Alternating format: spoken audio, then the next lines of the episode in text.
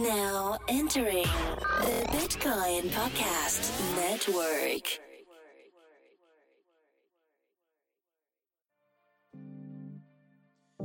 Yeah. Welcome to the Bitcoin Podcast. We in outshine. Bitcoins, we got 'em. Acquire, never sell. But catch us rolling deep like Adele.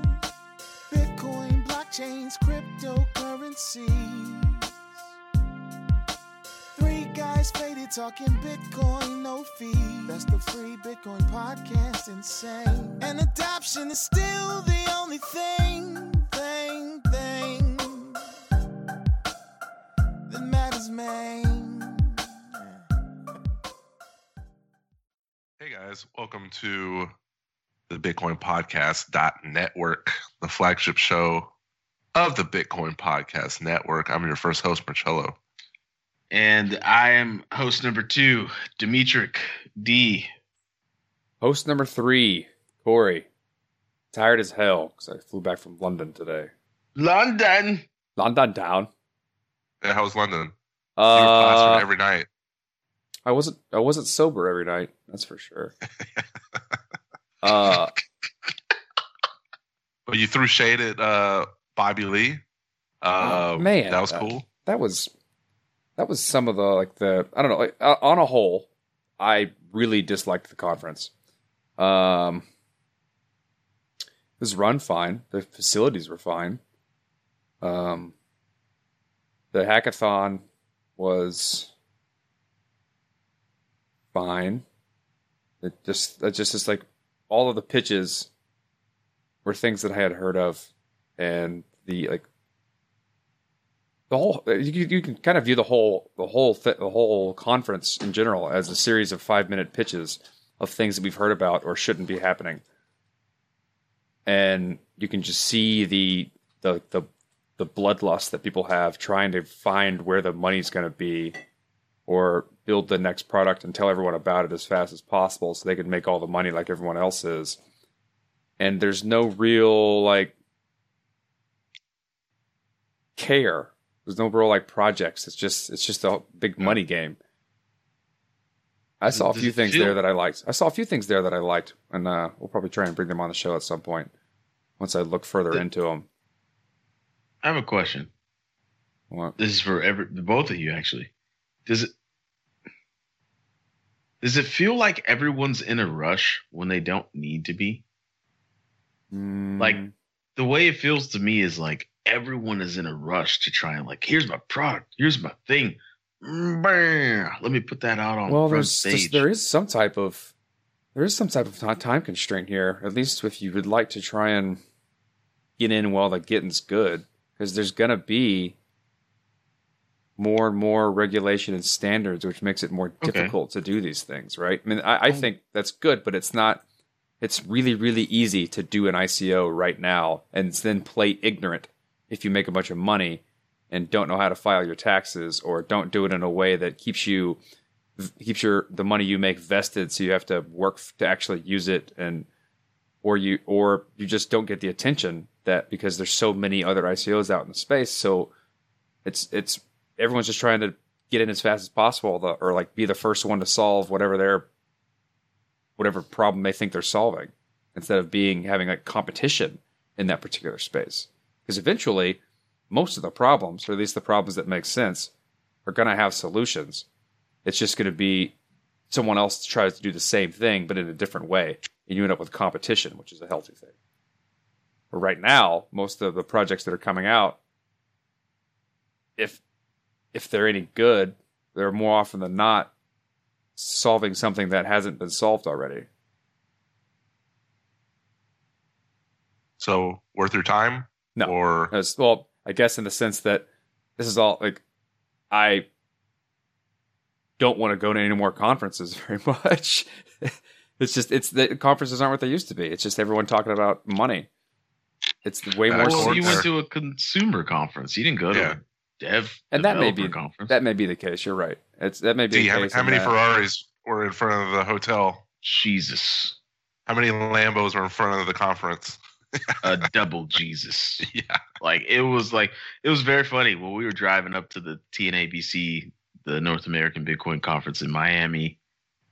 We were a little lost in the Uber. Like we were like, I don't know, I think the hotel's there and the conference has got to be somewhere around here. And I looked out the right window and I was like, Lambo, Lambo, Ferrari, Lambo, Rari, Shelby, Oh, Mustang, Lambo. And I was like, the I think the conference is right there. That's where the conference is. And consumer conferences are much different than developer conferences. My personally, I don't like them. well, here's the difference. Go ahead. Sorry. I was just gonna say, like, it's everybody's. It feels like if they were selling their genitals, it's prostitution. Like they're just like, please give me money, please give me money.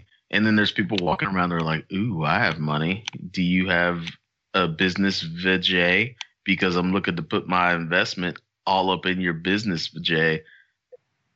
That got that got weird quick. So do we avoid these conferences or do we become Bitcoin Batman and and just go because they need more people like Corey D and Cello?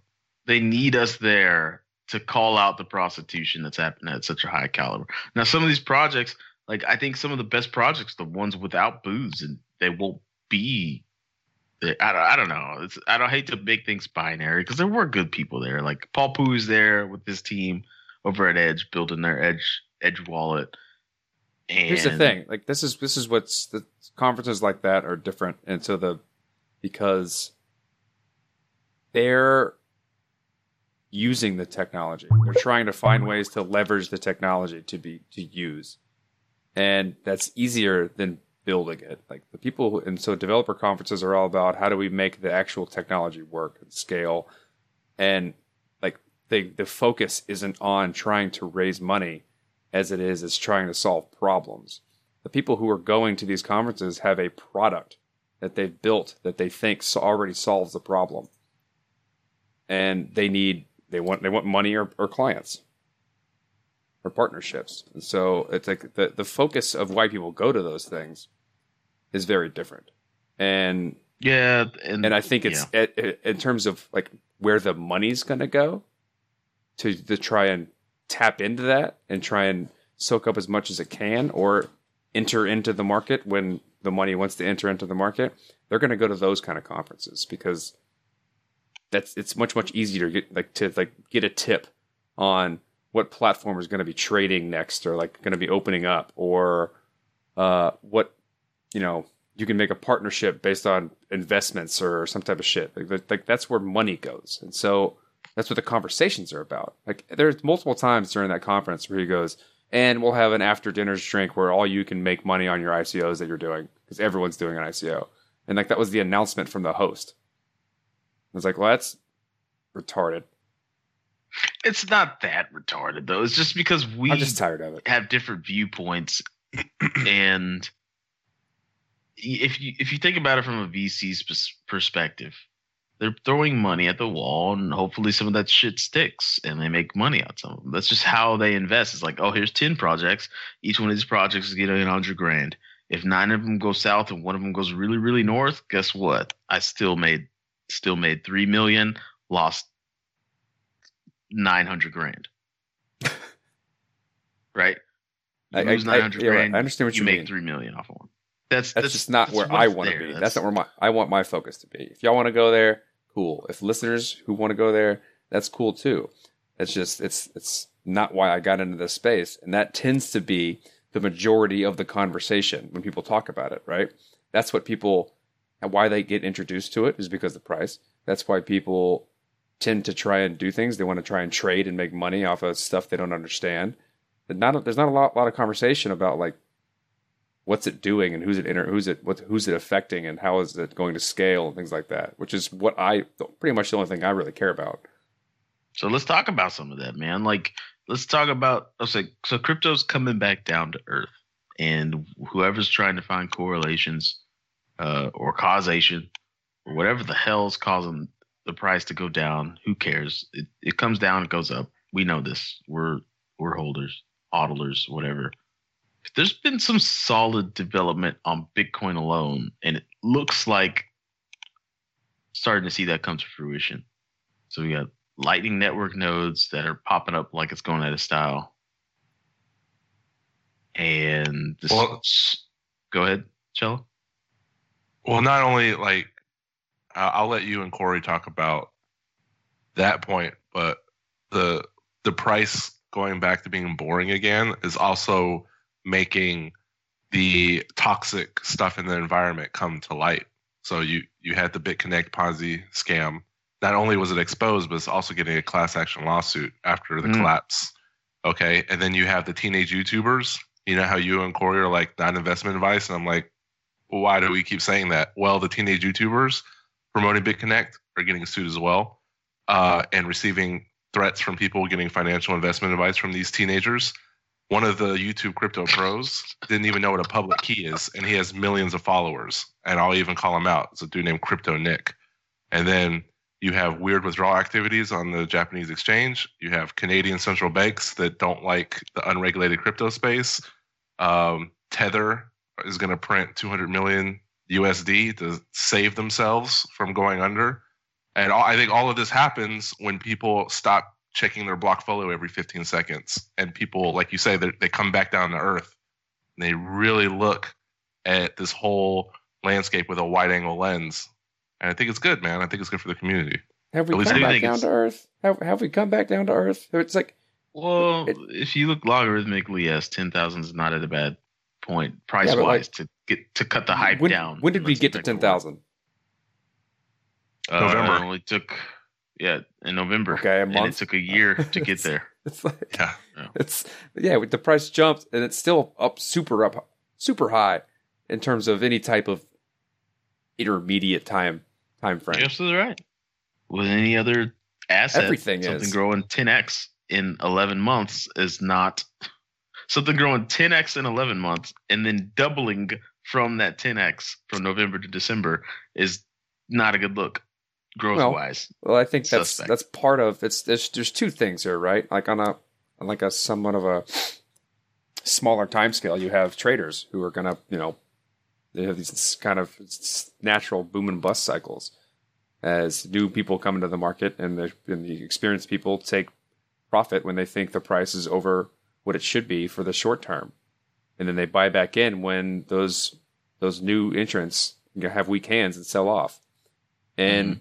and I'm, this is this is my personal opinion. I'm not a very good trader, so don't take too much advice from me. But it's it. But in, in the long, like the macroscopic viewpoint, you have like a massive flow of new money coming into the entire ecosystem, which is just an overall bull run in a long term trend because this technology is getting more legitimate and money's getting locked up into products that are using it more and more and more. So like that's just value being flown into the network. And then as that slow cycle up, you just have kind of natural boom and busts that are that happen to swing the price drastically.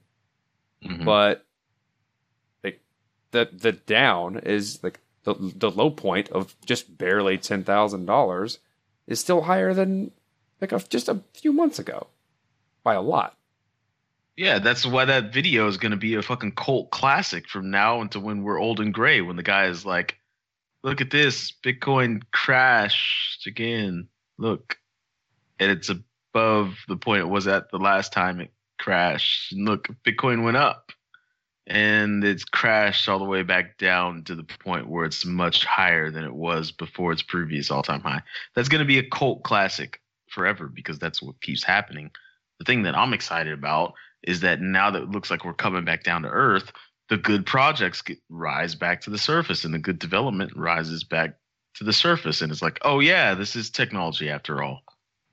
And good building has happened while everyone was so concerned with whether or not they were going to get to buy one or two Lambos. And congratulations. I hope that you also sold enough to pay for the tax implications of the Lambo that you purchased last year. So hats off to you if you did. If you didn't, Wesley Snipes, your ass is Yeah. going to jail. Ass you- You're going to jail. It's gonna be. It's not even gonna be funny. So Yeah, I mean, Um, I, I'm I'm excited about a lot of the cool stuff that's happening. I don't, I haven't followed Bitcoin stuff as much. The Lightning Network is growing. I need to dig back into it to see um, what its like limitations are.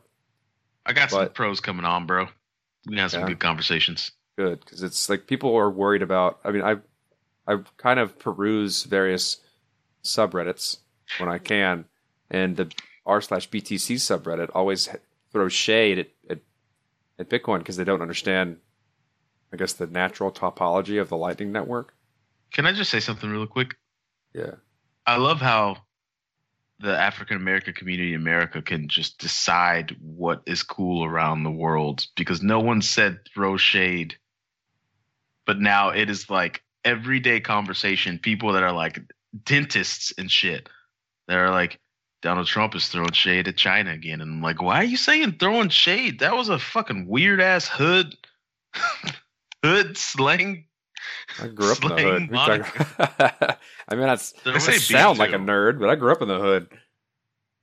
You know, beef. I think beef got added to the Webster's dictionary as like an official word.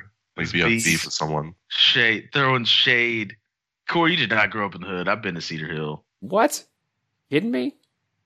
Cedar Hill with the with the water tower. Ask. Oh, I'm ask googling what's Cedar Hill gangs. See what we got. oh Yeah. Wow. Um, gangs with a Cedar Hill metropolis presence include the Texas Syndicate, the Texas Mexican Mafia, the Serrano 13, and the Latin Kings. So there's a heavy Hispanic gang presence in Cedar Hill. Oh wow, Corey, you did grow up in the hood. yeah, so go fuck yourself. Wait, was there- I grew up in the fucking hood. I know. I've been to the house. Did you notice a lot of Latinos in Cedar Hill growing up? Is that Yeah. true? Yeah, I, did- Okay. I had I worked Oh, for the calm art. down with the detective work, I worked for Calm- the uh, the art art room, and I would have a, I would regularly have Mexicans ask me for razor blades.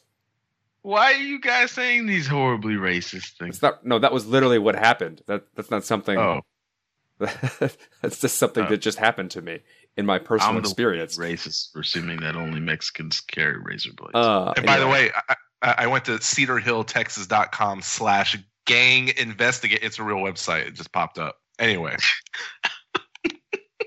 we can move on. Did you use Pally or no? You didn't have no, time. their app didn't work. Uh, oh no! Give us the No. juice. that was the juice. I did meet up with Bo though. He's an advisor for Pally. He's he's in our Slack. I met up with him for some uh, for some chicken and beer at this real weird neighborhood that someone recommended to us at our hotel. Wait a Uh, second. he's a Chicken cool and dude. beer, like the like the Ludacris album, Chicken and Beer. Yeah, it was just fried. The place was just fried chicken and beer. It was delicious. It had waffles too. Oh, that sounds lovely. Was And how did. Token Market go? Good too. Yeah, saw Lawrence from Token Market. He's a cool Nice. dude, good people. That was nice about that was nice about being there was kind of catching up with the people across the pond that uh, that like us and are friends with us. So I actually got to see them face to face versus just talking to them on the internet digitally. Can It's pretty cool that we're listened to in 19 time zones. So if we do travel anywhere, we could just like ping and say like, "Hey, we're there. Like, let's go have a beer. Let's go have a beer and let's talk about crypto because it's pretty much all we were gonna fucking talk about if we ever met up, anyways." So yeah. Oh. I think the the the the moment that we had in Miami won't be topped. And Corey, I don't think we told you this. We were on a plane, and the guy in front of us was looking at our Twitter feed, and I was like, "Hey, you're on our Twitter feed." He goes, "What?" And then he saw I was wearing the hat, and he goes, "Holy shit, you're the Bitcoin podcast." yeah, we And were I was like, just like, yeah, that's us. And then and then he came across like the crypto dogs, and he was like, "Oh man, look what the crypto dog just said." And I was like, "Yeah, we were there when he tweeted it because he's right in front of you, yeah, he's sitting the right there. right there." And he was like, "Holy shit, you're the crypto dog!" And I was like, "Yeah, we're all like on this plane, all of us in the back of this plane." Uh, pretty surreal was moment. pretty cool. It was Tell you- surreal. I was- tell you what it, you know there's a stark contrast between consumer conferences and developer conferences but the one thing in common is the bo it's around both conferences Oh, we gotta. We've called that out. We're consistent in calling that the BO level is much too high. On a scale of one to ten, it's pushing a nine point seven. Like we need to get a degree sponsorship or a sw- suave sponsorship or some shit. Like, just, sorry, sorry, audience.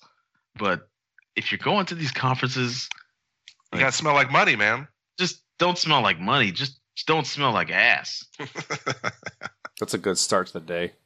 This is a great start to the day. Hit up some soap and water, hit up some deodorant or some antiperspirant, and then make your way to the conference. Is all I'm saying. I agree.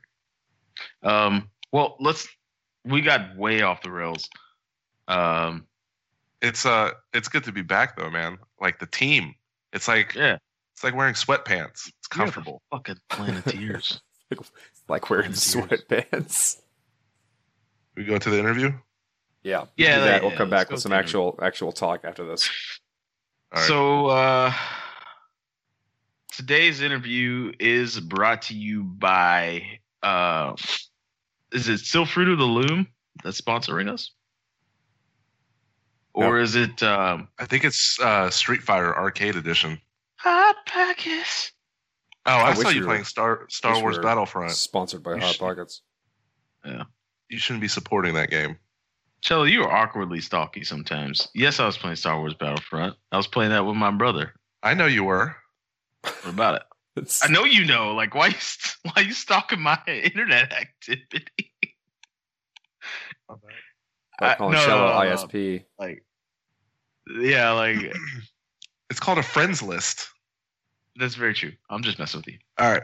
I, actually, Battlefront's not a very good game, but let's get to the interview. Let's let's go. Let's. All right, it's with uh, Steve Bassi. He's the CEO of uh, Polyswarm. Uh, I was actually next to their booth at um, the conference. It's a good interview with a respected security expert. So let's get into it. All right. Without further ado, here it is. Hey guys, uh, today we we welcome Steve Bassi, who's the CEO of Polyswarm. Uh, if you're unfamiliar, they are a cybersecurity blockchain startup that is about to disrupt the growing 8.5 billion dollar a year antivirus market with blockchain technology. Uh, Steve, thanks so much for joining us. Hey, thanks, man, for having me. I appreciate it.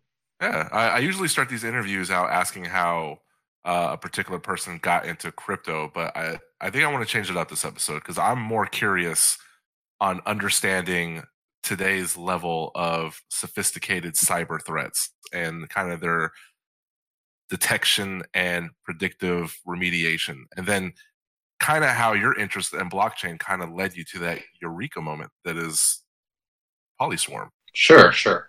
So um, I built a cybersecurity R&D startup called uh, Narf Industries, and one of the big things we did in the last couple years was um, DARPA's Cyber Grand Challenge, and we, we worked on the infrastructure side there. And it's very interesting. They, uh, the whole concept was to take um, automated programs and uh, basically point them against other programs to see if they could find essentially flaws in those programs, vulnerabilities, and if they could synthesize what were called proofs of vulnerability um, and and play a game against other teams autonomously, where they would basically attack and defend the the same software running on different hosts.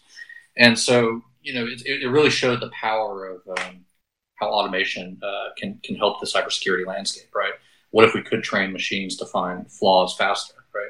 But um, to start doing that, you got to have humans, you know, uh, write code that, that automate these processes. And that's one of the thoughts behind Polyswarm, and I, I can tell you a bit more about you know how we got frustrated with our own progress as a, as a small cybersecurity R and D shop, and this is this is a sort of a result of that frustration. Yeah, because uh, I read that like there's like 90 million cyber attacks each year, and like a huge percentage go undetected, and it was such a scary statistic. Uh, You know, why why is it so hard to identify these malicious files? Like, why is it why is that so difficult? Sure, sure. So a couple things. Um, one, uh, happy to hear where you read that from. I, I have no idea how they counted that, so I can't really comment on the number. Mhm. Um, but what I will say is um, there's something called the halting problem, right? And it basically says that uh, given one program looking at another program, uh, we can never tell if, in an automated fashion, it's undecidable if the second program halts, right? Um, so this is kind of a, a, an ancillary reason why it's so hard to detect cyber threats, right? If we can't even, you know, decidedly create a perfect program that decide if another program stops, then you know how can we how can we write code to detect malware that's very evasive or uh, designed to be stealthy, right? Um, so we try to address this with Polyswarm by saying, you know, look, we really need a global workforce of, of expertise that's handling this problem. So I, I actually work uh, in, in cybersecurity as well, and I and I kind of have I'm around a lot of people that basically hack and hunt and look for threat detection. You know, usually a lot of you know, machine learning is a large buzzword in today's society, and trying to figure out how to find vulnerabilities in software. And and and it's, it's this kind of cat and mouse game of everything continues to get more and more and more sophisticated with people how, how people find vulnerabilities with every new tech and you know introduces more attack vectors then you have to kind of up your game on how you then check for those types of things how do you but and this is a a very large profitable market because there's so much money on the line because we rely so much on technology to do everything basically so how do yeah. you how does polyswarm incentivize people to use their you know most precious resource, which is time, to spend trying to contribute to the platform. So how we incentivize uh, people to spend that that time um, is by writing and improving software. Maybe they've already built the piece of software, right? And we call this software micro engines. And micro engines can be thought of as a as a smaller, uh, more focused version of an antivirus system that's already used, um, you know, in Norton or uh, uh, McAfee or Kaspersky uh, produce these things, but they're big and monolithic and, and sort of hard to keep up to date. So we incentivize people to basically spend their time um, creating these micro engines by offering tokenized rewards, which we call Nectar, right? And it's only become possible in the last few years to, to offer these tokenized rewards uh, with sort of Ethereum and the rise of smart contracts, right? And the interesting thing is that antivirus has a, a huge transaction volume, right? Every time you open an email attachment, um, it's probably been scanned by an antivirus engine somewhere. Uh, people that have antivirus software, every time they click on a link or download a file, that's scanned by an antivirus engine. And uh, that costs between a quarter of a US cent and a cent and a half and happens billions of times a day the world over. So we're really trying to incentivize security expertise to spend their time improving their micro engines so they can basically collect that that transaction fee for scans, right? That sub cent amount and do it thousands of times in an automated fashion. So if I can get that, if I can get to kind of get a better idea of what you're doing, is you're you're kind of tokenizing or incentivizing people to contribute to a large, large shared database of um, like known threats, so that you know when when your click does get your email click does get scanned, the email attachment does get scanned, it's going through a larger database of known threats before it says it's clean. Is that the gist of it, or you're trying to figure out that the like is there is there a different aspect to it? No, no, that is the the gist of it. I would say instead of um, searching a threat against a database, uh, how every how every security expert's micro engine does it may be a bit different. Mm-hmm. Uh, they're actually actively the micro engines are actually actively looking at what we call artifacts, which are files, URLs, IP addresses, anything that could be a threat vector, right? And they're uh, it, it, a micro engine is a program that actually pulls apart that artifact, looks into it, and, and searches for malicious intent or malintent, as we call it. Um, so it's a bit more of a um, of a uh, the artifact gets pushed into into multiple micro engines at once that sort of weigh in on whether the, the artifact is malicious or not. Yeah, so I, I kept hearing you talk about like recruiting or building out a team, and I was I was really curious. In your opinion, how reluctant are your your average day security cyber experts uh, to blockchain technology? Like I ask because I know that the usage of the tokens of your upcoming ICO are going to go towards efforts of prospective security industry partners. And I was curious, I was like, you know, how hard is it to find a very capable uh, cyber expert, but also has the uh, expertise of blockchain built on top of that? Sure, sure. Well, first things first, uh, most security experts are actually pretty good programmers, right? And if we mm-hmm. if we look at how blockchain is built, um, you know, it's a it's, it's a software product, right? Uh, it's a distributed software system, and I think they're pretty comfortable with that idea. So this notion of having a blockchain ready cybersecurity expert is, uh, you know, I think not quite right. I think it's more that um, they're security experts and they already deeply understand how computers work. They already deeply understand how to write software, right? And understanding how a distributed system like a blockchain with a smart contract subsystem on top of it works, not that big of a stretch. Um, and they're already very used to contributing into the the open source uh, world. And if you look at the blockchain community, there's a lot of parallels there. It's a very open, um, you know, economy and system, right? The, the blockchain is about open immutability in some ways, right? And uh, I, I think all those things together, uh, I don't think we're going to have a problem with it, to be honest. I could agree with that. I think the the community that that would already be doing this type of work can adapt itself quite quickly to um, the I guess constraints that are associated with dealing with blockchain uh, because they're so used to dealing with kind of very methodical ways of dealing with like how to attack a certain piece of software and how to find vulnerabilities in software. I'm curious about whether or not any of that intellect based on your platform can be pushed towards helping find vulnerabilities in blockchain because that would be something I would love to see incentivized is finding ways to increase the problems that we're currently having, especially with maybe like smart contracts, for instance. Yeah, yeah. So, um, so yes, we are a threat intelligence market, right? But this is sort of the first problem set we're addressing is this this antivirus and threat intelligence piece because today it's it's the fastest thing we can do to protect users against threats online right? That has a that has a great transaction volume. What you're talking about there is uh, is bug bounty right? Mm-hmm. and the idea behind a bug bounty is that you know people who rely on software um, or hardware products let's say like apple products or microsoft products right? Those companies create a, a bug bounty and they say hey uh, security researchers please come find flaws in my software.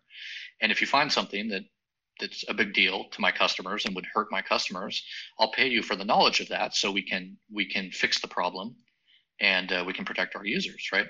And so that's a that's that's a bit of a different market than what we're trying to do here but a very uh, a valiant one right? And, anybody that takes that on we wish them success. Um, the difference between that market and what Polyswarm's trying to solve is that market has a lot smaller uh, number of transactions right? Mm-hmm. um, and um, that uh, the, the average value of the transaction is actually higher, about $500 on average, right? And there's companies out there like HackerOne that already do this very well in a centralized fashion.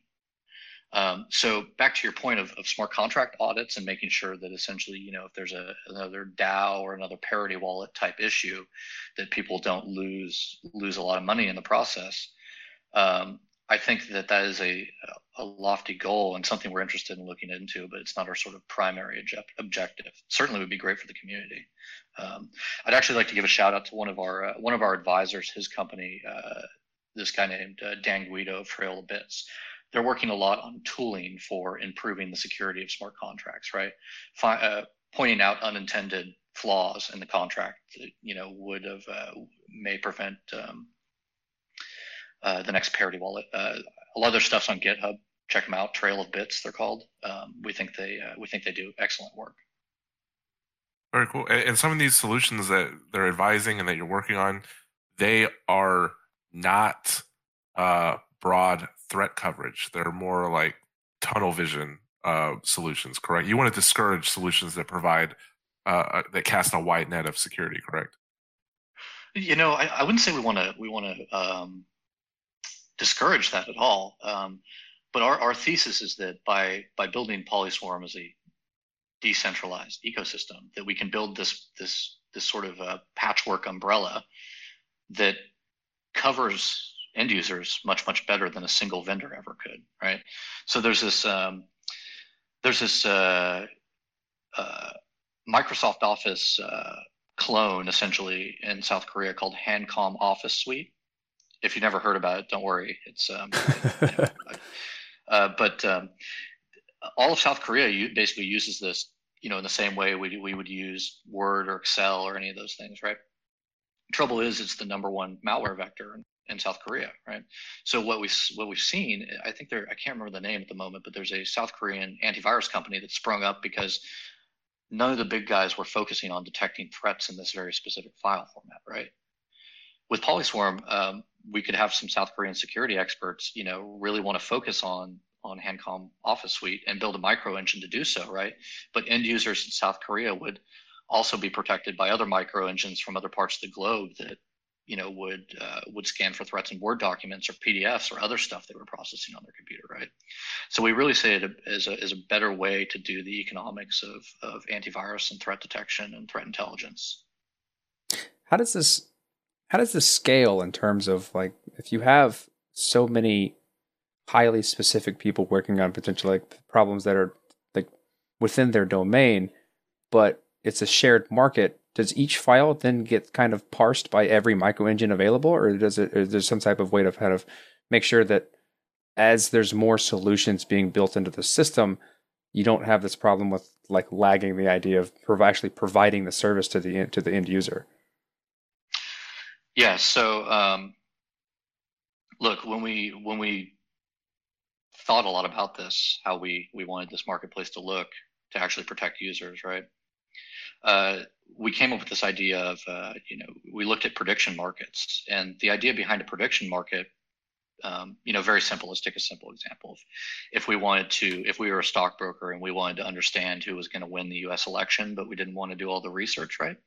We may go out there and we'd ask a prediction market to sort of weigh in on this. And when people predict, they predict, you know, candidate A or candidate B, but they also stake that prediction with with money, right? Mm-hmm. And so in our system, uh, we ask people to to predict whether or not something is malicious, and when they do, we ask them to stake that that assertion with with with nectar tokens, right?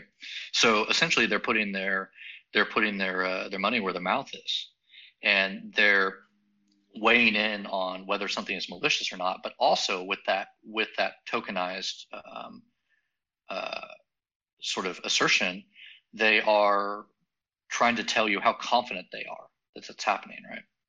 So it's we have two modes of operation. One is called bounties, and that's very uh, easy to understand. It's sort of a Wild West um, poster uh, where they can basically say, "Hey, does anybody think this thing's malicious or non-malicious?" And then people are allowed to weigh in with the amount of nectar tokens that that they're confident with, right?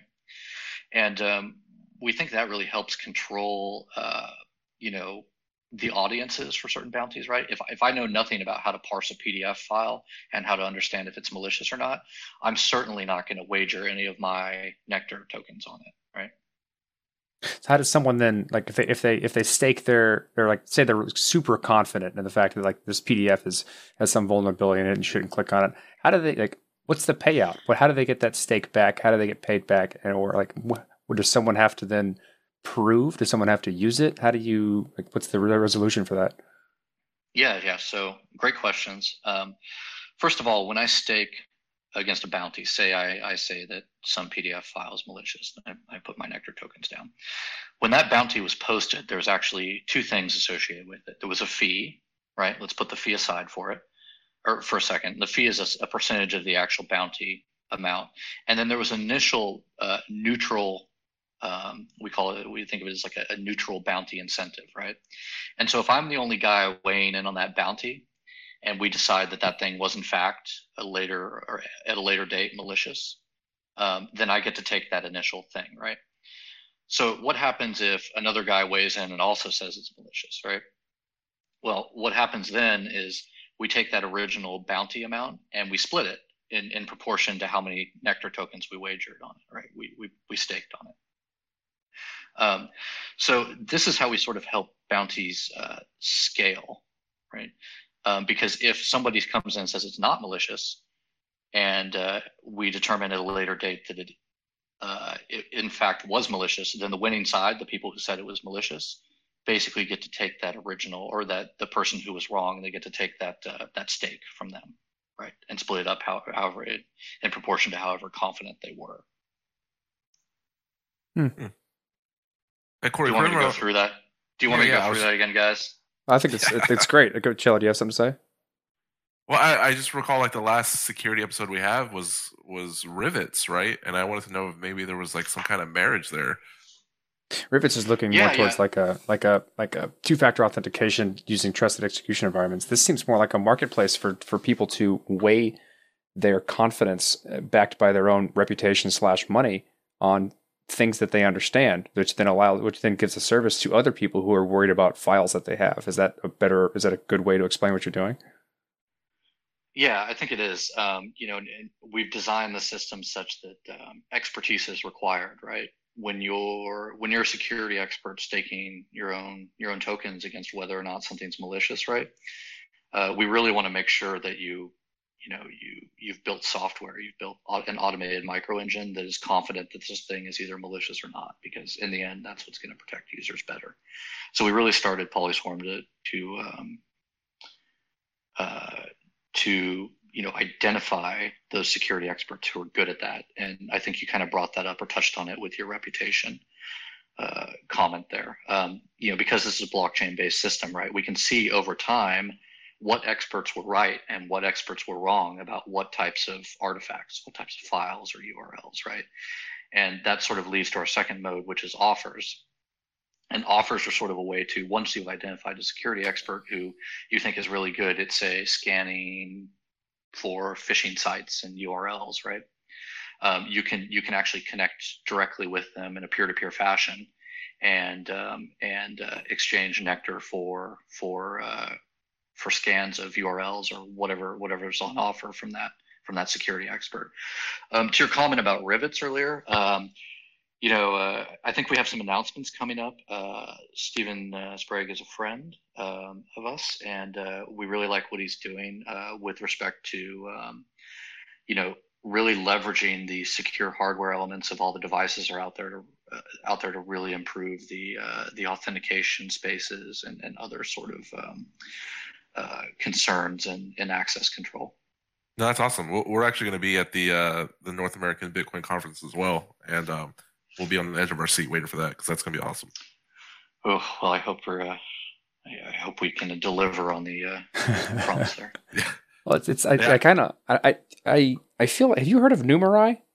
This the Numerai project you know, in the space. You know, I have, and um, uh, they're doing they're doing quant models, right? Yeah, but it's a very similar. I, the way I, at least the way I understand what you're trying to tell me is that it's a very similar type of model, and that you're crowdsourcing expertise to do something that's useful for other people. Yeah, yeah. Um, you know, I, I would tend to agree that it's a similar model, except we're just very focused on the cybersecurity and threat intelligence yeah. vertical, right? Yeah, but it's a, um, it's a um, very interesting way of getting incentivized because what you want is you want expertise, and right. these types of experts experts are like and kind of few and far between. And so you need to find a way to incentivize them to then lend their expertise to a platform that helps a broad general audience. Because more often than not, like when you're really, really good at something, you can tend to only help a small amount of people, but this allows them to then really dive into a platform of like-minded people and learn from each other really quickly, which which pushes the whole space in terms of expertise and learning. So people have like a, a community they can go to where they can contribute and learn, as well as like allowing that expertise to be available to a very wide general audience for a low cost. And that's these are all really really good things.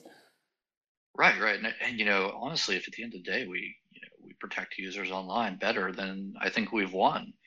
Um, and you know, also we're we're excited about the ability to you know sort of shake up the way we've done AV and threat intelligence for the last 20 years, which is people from around the world can't necessarily you know show up on um, on a on the front door of a big tech uh, you know software giant in the in the Silicon Valley and start contributing to a product that protects users. Right? It's just um, not there. But in the last three years, with uh, you know with the sort of the rise of Ethereum and other sort of smart contract on blockchain type systems, you have this ability to really build new marketplaces that address existing problems like this in a, in a way that wasn't possible three or four years ago and that's exciting to, to us. And I think I, I wish Numerai a lot of success on that front too. Right? Um, it's uh, it's it's a great time to to sort of be alive as a technologist. I, I I have to ask this. I know it's kind of an immature question, but is every time John McAfee tweets, do you guys wish that he hadn't? you know, um, that's the only way I can put it. I guess.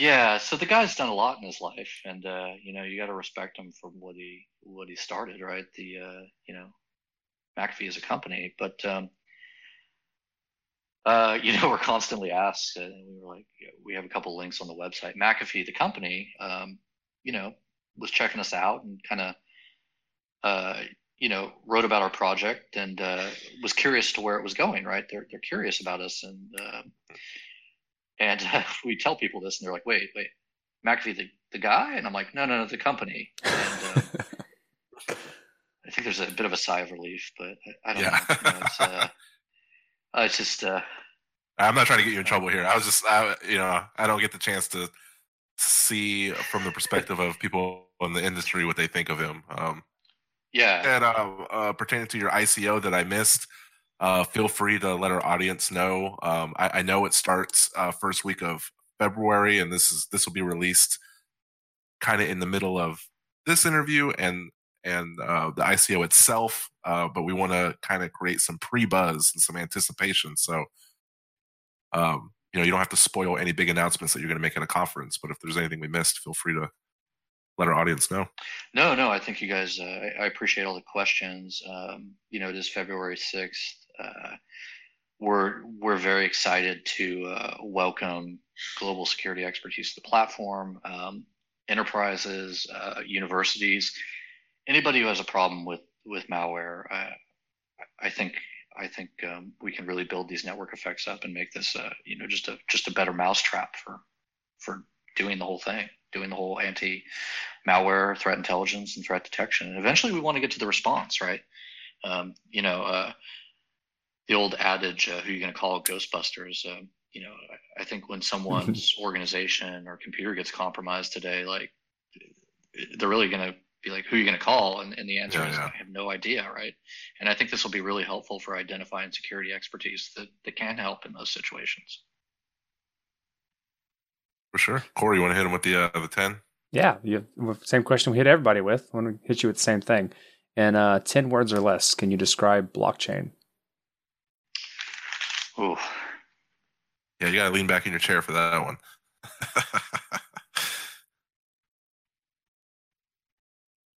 yeah.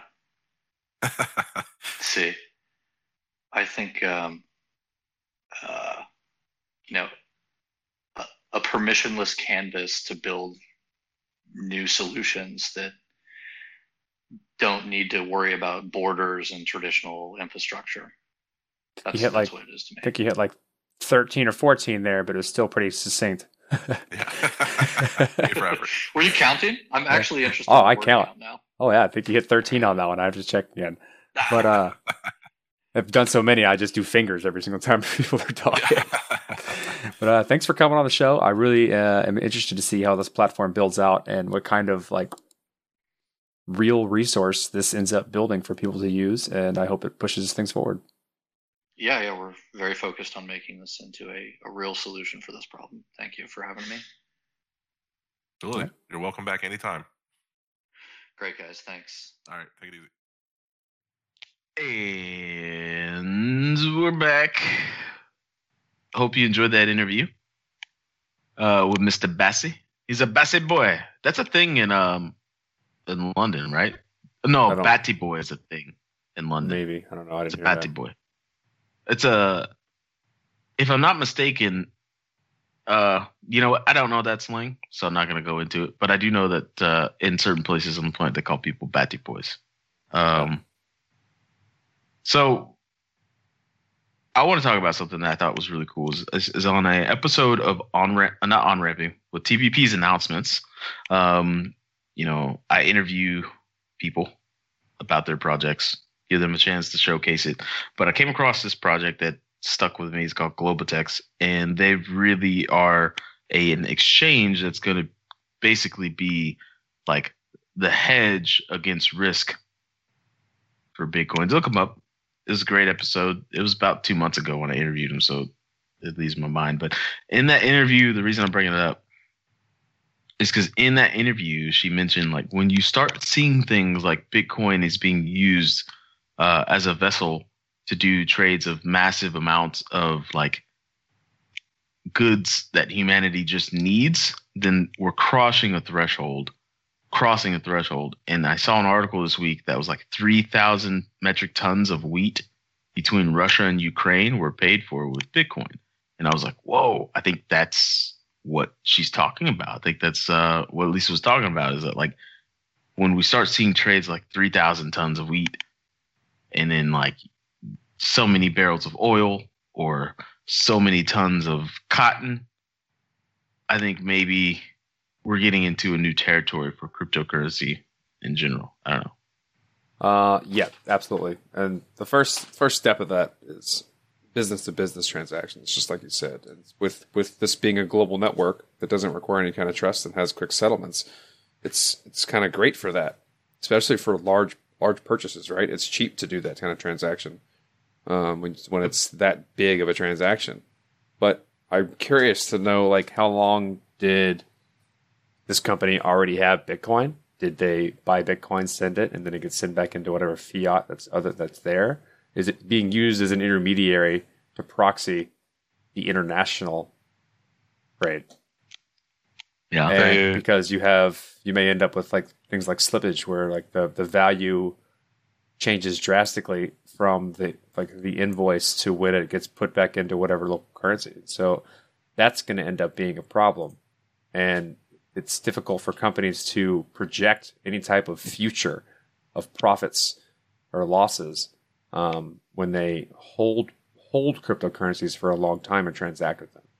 And I don't think at Excuse me. least based on the current volatility, that large business is going to continue to do something like that, at least, or at least hold the currency. They'll use it as a means, as an, as an intermedium to do it, just to transact. If they if they can be guaranteed that they can get it back into whatever they feel comfortable in terms of stability. Uh,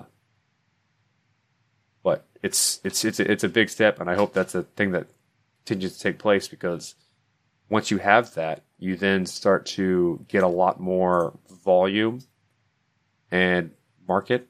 That's the size of the entire market grows dras- drastically, and I think that brings stability to the entire market over time. And you have things like It- it stable coins, which will hold, which avoids slippage altogether once those get done properly. that So- stablecoin is, you know, we might want to get the uh, TED Talker from the old DAO Maker DAO on the show at some point. I'd really like to if we if we focused on just Bitcoin and for a little while, just figure out what Bitcoin's doing because it's a lot of development with Bitcoin has, has been overshadowed, but I don't know how those stable tokens work. And they explained it at the DevCon, but I was like, uh, what? Like I needed I need at least three more PowerPoint slides before There's multiple kinds, and there it's and you're right, it is complicated because something is stable with respect to something else, right? If it's pegged Mhm. to something, then it's pegged, and like so, its its stability is pegged to the stability of whatever it's pegged to.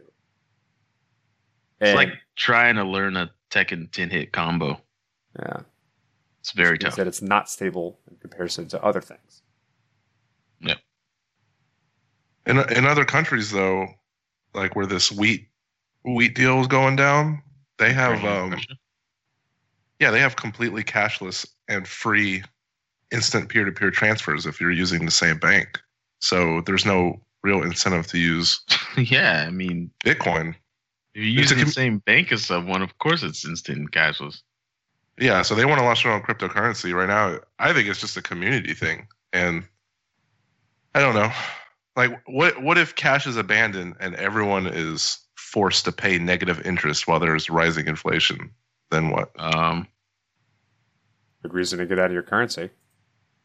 can't Yeah, hold, you can't you can't hold value. I mean, that's people will flock to something that works better than what they are forced to use when they have an alternative. I mean, if, in the previous times you didn't have an alternative to hold to store your value. When the banks did something like negative interest rates or charge fees out the ass for doing things that you would normally do, or Bank America is now getting rid of all their free bank accounts. Guess who I'm not going to bank with anymore? Because that's something that's absurd these days. There's no reason to have something like that. why would they do that? I, If- I they're know. only trying to appease shareholders because, like, you're making billions, billions of dollars. I'm not talking about revenue. I'm talking about like straight up profit. Billions. Why cut that? That's it's like. I was actually thinking about this the other day. I like banks. The reason I know that's a dangerous thing to say in this community because it they served a purpose at one point that was needed. Like, you know, I got all this freaking cash. I don't want somebody to come in and steal it, rape my wife and kids. I'm gonna put it in this bank. Like I'm gonna put it in this bank. They're gonna hold. I'm paying a little fee. They're gonna hold on to my cash. I get my cash. Understandable that that there's bank runs and stuff like that, but like when banks make decisions like they do, it's like you really start to question, like, okay, are you necessary? Because a lot of people that need a bank account to just live, and you just took that much of a percentage out of their paycheck just so you can appease shareholders. I don't know. I don't want to get on my.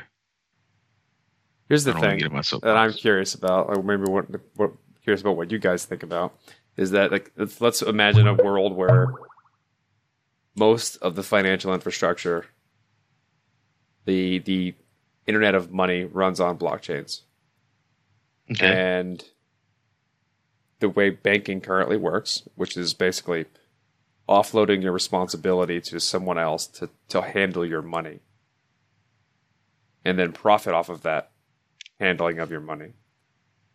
What role do they then play? Because they're still be there. They're still going to be there. But what do they do? How do they? What do they change to then make themselves relevant? Because they'll there's going to be at least a good portion of them that will adopt the technology that enables services for people who aren't capable of maybe doing something themselves. Like, how do they then become relevant in a in a blockchain world? I don't know. How do banks become relevant in the blockchain world? Yeah. I- I had an idea for like a year, but I think everyone I talk to in this industry like shoots it down like it's going like it's they shoot it down like it's World War II and they're trying to save their country or some shit. But What's that idea? huh? What's that idea?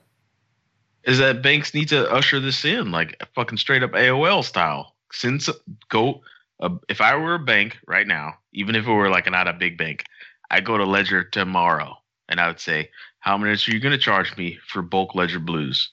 Okay, here's what I'm going to pay you, and I would take those Ledger Blues and I would print my bank's emblem on the back and I would send them to my customers, and I would also send them a pamphlet, and I would say, "Welcome to the new world. Here's a Ledger Blue. This is what it's for. This is how you store your keys." Blah blah blah blah blah congratulations that's you're going to be future proof um if you No, would like I don't. I don't. I, I don't see that happening. I see. Are you talking about countries or happening either. companies? talking about like a bank man I'm talking like a, a bank letting a person have their private keys and have their block have their currencies how current if they have super multiple currencies they can but you know by the way here's my bank token and this is how it works i don't know i just feel like you don't fight a trend you try and roll with the punch and uh, Payment systems are working just fine with debit cards, and bank apps do a lot of the things that we want already, like instant online and P2P payments. So, what No, incentive does the average person have for adopting crypto other than making money right now?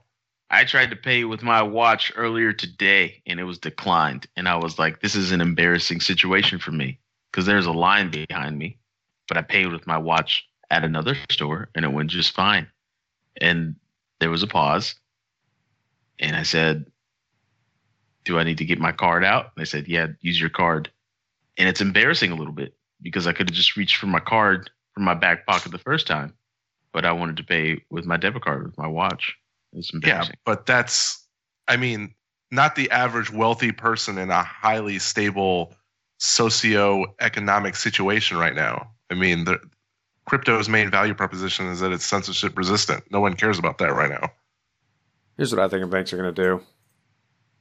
They're going to be somewhere in between the complete trust and trustlessness that is like if you look on one side at how the internet works and like the like how things work now and how banks operate now, it's you trust you have to fully trust them. They are the points of trust for sending money. Yeah. So why not start building Well, that bridge of out. trust by Let me finish here. all right, man. I'll take a chill pill. Then blockchain is the opposite of that, right? But like the like the offset of that is responsibility. It's a big thing. This is like this is part of the talk that I'll be giving next month. It's like when you have full control over your private keys, you have full responsibility for maintaining that. And the technology is hard. And there's a lot of people who don't want that technology, even though they have the option to do it. They don't want that responsibility. They want to give that responsibility to somebody else for convenience. And I think banks will play a role in that, is just becoming a secure way for someone else to store all your shit. And then you have the option to move it. Just like you have the option to take cash out of the bank and store it in your mattress. If you want to do that, you can still put it in your bank. And they'll, Yeah, they'll yeah, just have I- functionality that allows them to be able to do that and able and, and opens up potentially a lot of new efficient technologies that banks can do. It's just they'll be holding it and you won't. Banks will become Coinbases, Yeah. and that's We need okay. a good banking app. But- the reason why I said what I said about getting the ledgers is just you build that bridge of trust. Like if you're willing to, if you're a bank, not even if you're big or you're small, and you go out of your way to educate your clients, your customers on what's coming down the line, of course you're going to increase business coming to your bank because guess what's going to happen? If I receive a package from my bank that's like, what is this thing? Oh, I get this for being a customer? How does this work? Oh, they're going to teach me how it works. Oh, cool. I can hold Bitcoin now. I've heard about that Bitcoin thing. Let me call my bank real quick and figure out how I can get some Bitcoin in That's- this thing. that's that's marketing, right? That's not that's not scaling. That's not changing the way you build a business and how you interact with your, your customers. That's marketing so that you your customers trust you, so they use your functionality. Like that brings no revenue to them if they do that, other than potentially more trusted clients. Well, doesn't that bring revenue down the line? Anyways, Not not not in a scalable, reliable way. sustainable. Okay. I don't know. I just feel like I would try to get. I would try and roll with the punch instead of fighting it. Like Well, they will eventually. Yep. Let's uh let's wrap it up. Let's should got something yeah, else. yeah, yeah. So, um, do we wrap up the episode, or are we talking about something else? Wrap up talk- the I want to talk about like. You tired? You want to wrap it up? You want to talk about something? Go ahead. No, you tired, man. You just flew across the freaking pond. Hey man, we gave we gave the community like 23 episodes this month. Let us go to bed. we did put in overtime this month. There's been a lot of content that's poured out of the network. Uh, speaking of which, let's plug the other shows in the network. So we had a brand new show came out this past week. Uh, DJ NES's Crypto Until Infinity. We're trying to figure out that bridge between music and blockchain, music and crypto. He's been using Musicoin. It's been well formed. He wants to educate other producers slash provide a nice little radio show with the tunes, the beats. Uh, we also had Evan Van Ness release a show, right? An No. Ethereum podcast. Been a while, but he's That's coming week. back. He'll be at Ethereum Denver, and he'll be kind of doing some recapping. And um, it, it's crazy. I think Evan is just now hitting his stride with his show, so That's good Uh, though, because it takes a while. Podcasting is not does take a while. like you said. Like you said, podcasting is easier said than done. Um, Mhm. what else we got brewing? We got um, Reese. Buy or coming Sell with What us. the Hell came out. Reese, if you're familiar with uh, Reese's show, he's coming. He's joining the network. Buy or Sell What the Hell is going to be a lot more regular. So if you do like trading, and if you'd like to hear tips in the conversation from a gentleman that's been trading both in crypto for the last couple of years and in the traditional world and futures and forex and I mean, he's a trader. You put a chart in front of him, and he's going to try to figure out how to to make money off of it. Uh, JJ with buy or sell. What the hell? Those will be more regular. Uh, we got block channel coming, right? Or we had two block channels released last week, so you can listen to those if you haven't. We got a lot of shows, man. We're like a like a like a little network. Or something Yeah. like that. um, real quick, um, I guess another edition of it ain't my fault. A few coworkers and I were talking about kind of the legitimacy of cannabis coins, I want to shout one out real quick. Um, Are you serious right now? Are you plugging your own show on our show? You've got to do a separate show. There's just like talking about song. shows, man. No, it- it's just uh, real quick. Uh, MJCoin.com. It's it's a way for people to I think get legal cannabis without using a credit card, which is cool. Also, shout out to Bubble.io. I'm an advisor. Shout out to CryptoCon. You're Tickets are on supposed to do that on a name. My fault. I'm okay Uh, with it. I might pump out another episode. Uh, shout out to CryptoCon. We're sponsors. Tickets go on sale in a few days for the one day conference. The super conference in Dallas, Corey speaking. We have an exhibitor's booth. We will have merch. We will be live podcasting. Uh, we're also new sponsors of Sigma 2018. Uh, Jesus, man, what the hell don't we do? I, I've I been think, busy, uh, man. I think people should go to my talk. I'm, my, the whole point of my talk is for people to walk away going, "Holy shit!" And that if you could, if I could get people to do that, then I'll be. I think I'm going to be successful. It's a pretty good talk. I think you're going to be the underdog because people are going to go there for Voorhees and Oh, Draper. yeah, they're not and- coming for me, but they should go to my talk. I mean, we're going to change that, man. We're like, I got a lot of stuff. I've, I've been going hard with these conferences. I'm gonna Uh, refute Voorhees in real life, just like I refute his ass on Twitter when I hear his talk. I'm just gonna say stuff. Just gonna chime in. Don't be that Yeah. guy. good. uh, Sigma 2018 is relevant because they they broke up the conference in the sports affiliates, regulatory, and then disruptive technology, and we're going to be a prominent presence on that fourth pillar. Uh, I think Corey's going to try and work a speaking slot for that too. So Yep. uh, I'm talking in Toronto soon too about black wealth. yes, and then D speaking as well. So We're Well, we're going to try and record all this too, so you can see it on our YouTube eventually when we get that going. yeah, man, we do like so many things. We need, you know, one thing we don't do well. Shout out to LK Miller who's listening nonstop. we don't make it easy to give us money, which I read an article today. Amazon is incredibly successful because they made it really easy for people to give them money. So we're taking that model that Amazon built and flipping it on its head. If you can figure out how to get us money, you're, you're winning. He was like, I try to send you guys money all the time, but there's no links, there's no QR codes, there's no merchandise, there's no. We'll figure it out. We got a Patreon now. we we just don't want to be shilly, you know. We want people to just make know that we're putting out content and we're not trying to get your money. I don't like, Like, the. yeah. I also don't like the idea of like giveaways to to boost your listenership. It's not real. Like people aren't listening to you because they care about your content. They listen to you because they think you're going to give them money. That's stupid. So I'm gonna make an action figure of me and sell that on our non-existent merchandise store. yeah, The I think any- accessory is gonna be a microphone. And I don't think people really get that. It's just like you know we had we had this little tiff. I won't get into it, but a lot of people focus on X amount of listeners. The cool thing about us is each of our listeners are invested in the show and like the content. They're not here because we gave away a shirt or we gave away ten Litecoin. They're there because they like it's a what we do. It's a real community of It's a people, community. and they they Yep. show that. It's awesome. I like talking to you guys. It's always fun. Hey, broke. I'm gonna be talking to you later today. Actually, by the time you hear this, we'll be talking. So, uh, Alright. Wrap it up.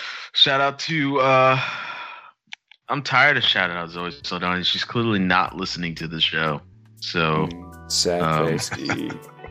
Yeah. Womp womp. Anyways, play the outro. He's defeated.